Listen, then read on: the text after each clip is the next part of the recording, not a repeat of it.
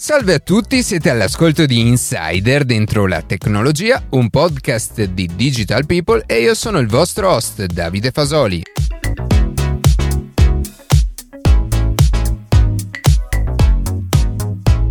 Oggi vedremo che ruolo ha la tecnologia nel lavoro dei servizi di sicurezza e di soccorso quando sono chiamati a gestire un'emergenza. Prima di passare alle notizie che più ci hanno colpito questa settimana, vi ricordo che potete seguirci su Instagram a chiocciola dentro la tecnologia, iscrivervi alla newsletter e ascoltare un nuovo episodio ogni sabato mattina su Spotify, Apple Podcast, Google Podcast oppure direttamente sul nostro sito.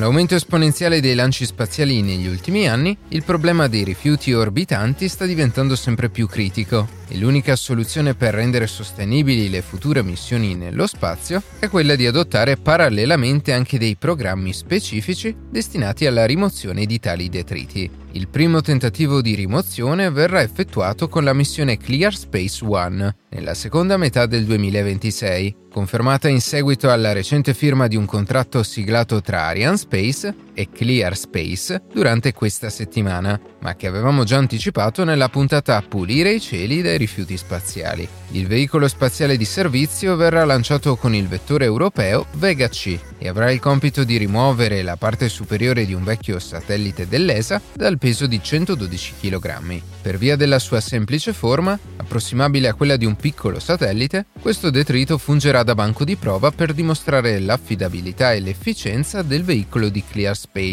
che in un eventuale successo del test potrà aprire la strada a nuove missioni con catture in volo ancora più complesse.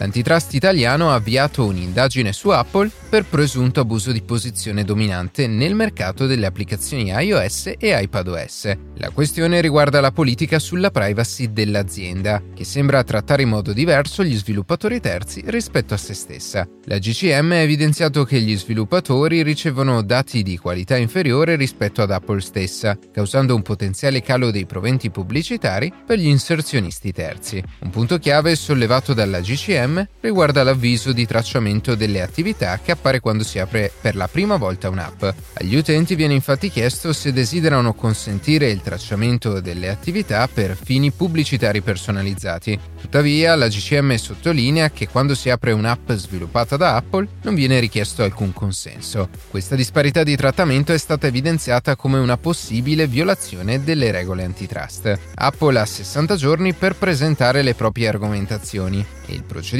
deve concludersi entro il 3 maggio 2024. Google I.O. è da sempre l'evento più importante di Google, dove presenta le nuove tecnologie e le nuove funzionalità su cui sta lavorando o che andrà presto a implementare sui propri prodotti e servizi. Come molti si aspettavano dall'evento di quest'anno, l'intelligenza artificiale generativa ne esce come la piena protagonista, partendo dal rilascio a tutti, negli Stati Uniti prima e presto anche nel nostro paese, di Google Bard, che sarà il principale concorrente di ChatGPT. Bard però sarà integrato nei vari prodotti di Google Workspace come Docs o Gmail e potrà accedere alle ultime fonti aggiornate di Internet cambiando il modo di interagire con il motore di ricerca. Bard potrà anche elaborare immagini e generarle grazie all'integrazione con Adobe Firefly. Come ChatGPT si basa su GPT-4, così anche Bard si basa sul modello rilasciato sempre da Google durante l'I.O. di Palm 2, che si potrà usare via API con Google Cloud. Novità anche per Google Maps, con una nuova visualizzazione immersiva della navigazione e la funzionalità Magic Editor di Google Photo, che permetterà di modificare le immagini grazie all'intelligenza artificiale, ad esempio rimuovendo o spostando i soggetti, estendere l'immagine o cambiare il cielo tutte funzionalità che saranno inizialmente disponibili sui telefoni Pixel. E proprio i Pixel sono stati un altro protagonista con l'annuncio del Pixel 7a, la versione medio gamma del Pixel 7 e di due nuove tipologie di Pixel, il tablet e il pieghevole Pixel Fold. Oltre a tante altre novità dedicate agli sviluppatori, Google ha presentato anche un progetto molto interessante chiamato Tailwind, che sempre alimentato da Palm 2, si comporterà come un taccuino dove poter inserire note e documenti e che avrà accesso anche ai documenti di Google Drive, che potremo interrogare in qualsiasi momento per cercare la risposta giusta non sul web, ma sulle informazioni che gli abbiamo fornito.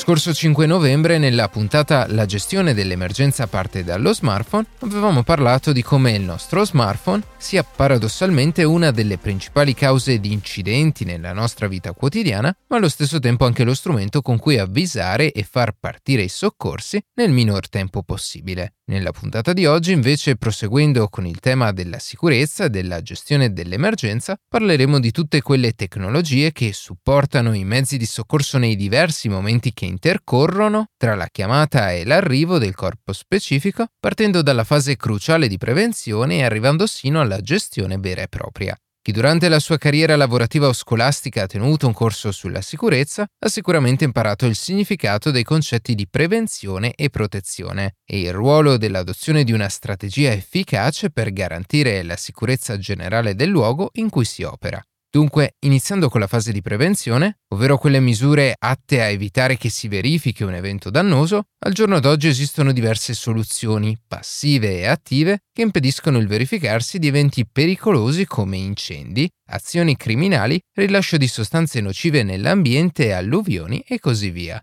Tra i più diffusi e utilizzati quotidianamente troviamo i sensori per il rilevamento delle fiamme e degli incendi, collocati in edifici di ogni tipologia ed il cui funzionamento si basa essenzialmente sul monitoraggio della temperatura tramite termistori e termocoppie, ma anche del fumo e della luce grazie alle fotocellule e sensori ionici. Un altro sistema di prevenzione adottato in egual misura sia all'interno che all'esterno è quello di sorveglianza, realizzato sull'impiego di telecamere con l'obiettivo di intimorire e dunque prevenire il verificarsi di una determinata azione che andrebbe a nuocere alla sicurezza di un certo contesto. In particolare l'organizzazione della sicurezza generale prevede anche il posizionamento di sistemi di allarme in modo tale da bloccare sul nascere qualsiasi tipo di effrazione, ad esempio in una banca o in una gioielleria, ed eventualmente avvisare direttamente le forze dell'ordine nel più breve tempo possibile. Per quanto riguarda i sistemi di videosorveglianza, le tecnologie che stanno prendendo maggiormente piede sono quelle basate sull'intelligenza artificiale e sul riconoscimento facciale, che consentono di prevedere al limite del possibile il verificarsi di un certo comportamento e di identificare automaticamente persone ricercate anche perché le tecnologie di riconoscimento facciale non solo possono essere sfruttate dalle forze dell'ordine per identificare e perseguire sospettati di reato, ma anche per ricercare persone scomparse esercitando un controllo alle frontiere più funzionale ed efficiente. Tuttavia l'uso e talvolta l'abuso di queste tecnologie continua a portare a seri problemi legati alla privacy e alla sicurezza. Si pensi ad esempio al caso di Clearview AI, la famosa startup americana che ha sviluppato un sistema di riconoscimento facciale realizzato tramite web scraping,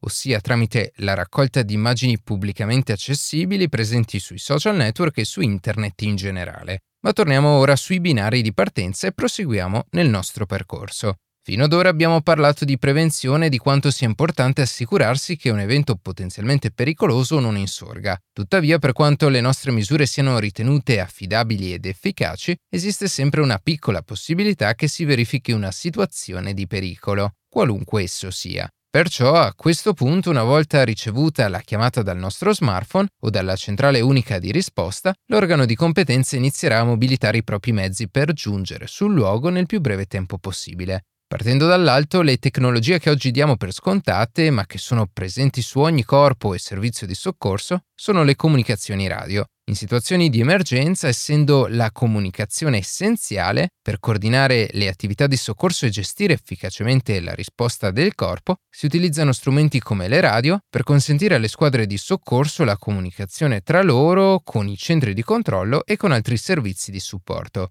Inoltre attraverso le frequenze radio è possibile gestire situazioni di emergenza su vasta scala come un disastro naturale quando le linee telefoniche risultano compromesse e una risposta coordinata e tempestiva è fondamentale per organizzare l'evacuazione e il servizio di assistenza a lungo termine per le persone coinvolte. Insieme alle comunicazioni radio, i servizi di emergenza adottano all'interno dei propri veicoli anche il sistema del Global Positioning System o GPS, attraverso il quale può essere determinata la posizione esatta di un mezzo, come un'ambulanza o un veicolo dei vigili del fuoco, e visualizzarlo su una mappa digitale in tempo reale. Come parlavamo nella puntata La gestione dell'emergenza parte dallo smartphone, il GPS può anche aiutare a individuare le persone in difficoltà senza che queste ultime debbano essere coscienti o per forza effettuare una chiamata diretta ai soccorsi. Al di là di questi sistemi di comunicazione, le tecnologie presenti nei mezzi dei diversi organi di soccorso sono chiaramente diverse e soprattutto funzionali a seconda delle situazioni di cui si deve occupare un determinato servizio. Prendendo come esempio il Corpo di Polizia di Stato, esso è dotato di una sezione di prevenzione generale e soccorso pubblico chiamato Squadra Volante della Polizia di Stato, il cui compito è quello di assicurare un pronto intervento 24 ore su 24 chiamando il numero 103 113 o il numero unico di emergenza 112. La caratteristica peculiare delle volanti è quella di pattugliare costantemente il territorio attraverso l'impiego delle famose pantere con i tipici colori della polizia, la cui flotta attualmente è composta da Alfa Romeo 159, Fiat Bravo, Seat Leon, Alfa Romeo Giulietta e Alfa Romeo Giulia. Ognuna di queste possiede un allestimento specifico perfettamente adattato in base al modello e dunque alla struttura del veicolo, ma i sistemi tecnologici principali installati sono pressoché gli stessi.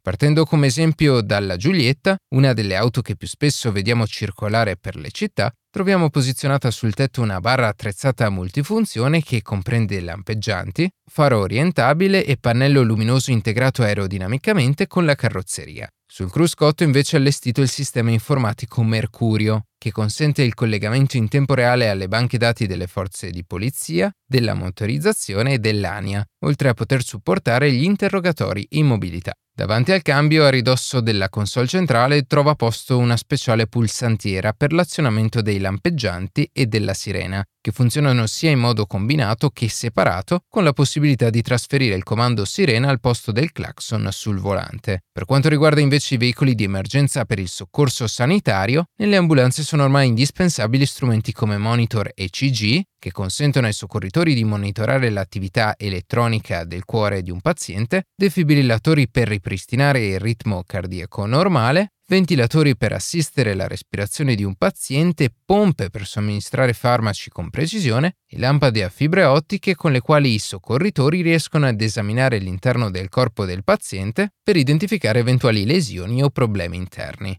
Dando infine uno sguardo al prossimo futuro, è bene dedicare la nostra attenzione al ruolo che avranno, ma che stanno già avendo i droni per il soccorso in generale. Parlando di assistenza sanitaria e telemedicina, il fattore tempo è una questione di vita o di morte. Se infatti per un'ambulanza è quasi impossibile evitare tutti quei rallentamenti causati nella maggior parte dei casi dal traffico, per un drone il discorso cambia completamente avendo tutto il cielo a propria disposizione. Ed ecco dunque che i droni stanno già iniziando a essere adoperati per il trasporto dei defibrillatori automatici esterni alle persone colpite da arresto cardiaco, oppure per la consegna di altro materiale sanitario come organi o farmaci. Per il trasporto dei pazienti invece gli elicotteri sono attualmente il mezzo estremo con cui viene normalmente prelevato un paziente in grave condizioni. Tuttavia, un giorno i droni a pilotaggio da remoto potrebbero supportare le attività dei mezzi più pesanti per il prelievo e l'assistenza di un paziente. Ma le vaste opportunità che questi velivoli offrono hanno destato l'interesse anche degli enti di soccorso generale per la gestione di gravi emergenze come disastri ambientali o calamità naturali. Il vantaggio in questo caso consiste nella possibilità di ottenere importanti informazioni in tempo reale senza compromettere la sicurezza e la salute di un pilota, per non parlare poi della possibilità di accedere a aree impervie come ad esempio edifici pericolanti. Per concludere possiamo certamente affermare che la gestione delle emergenze parte quasi sempre dal nostro smartphone, ma tutti i processi che avvengono a posteriori sono molti e altrettanto complessi da analizzare singolarmente. Per di più, le tecnologie che un giorno assisteranno le autorità saranno alla stregua di quelle analizzate nel corso di questa puntata, con un occhio puntato su tutte quelle soluzioni che favoriranno la cooperazione tra uomo e macchina, così come avviene per i droni. Le nuove soluzioni tecnologiche ricopriranno dunque un ruolo fondamentale per la gestione tempestiva e in maniera efficace dell'emergenza da parte dei soccorritori ma come viene spesso ribadito anche in molti altri ambiti, la tecnologia non diventerà la panacea universale a tutti i problemi che dovremo affrontare, ma semplicemente uno strumento sempre più indispensabile da coniugare all'operato di personale altamente qualificato con l'obiettivo di garantire la massima sicurezza e la migliore assistenza possibile in caso di emergenza.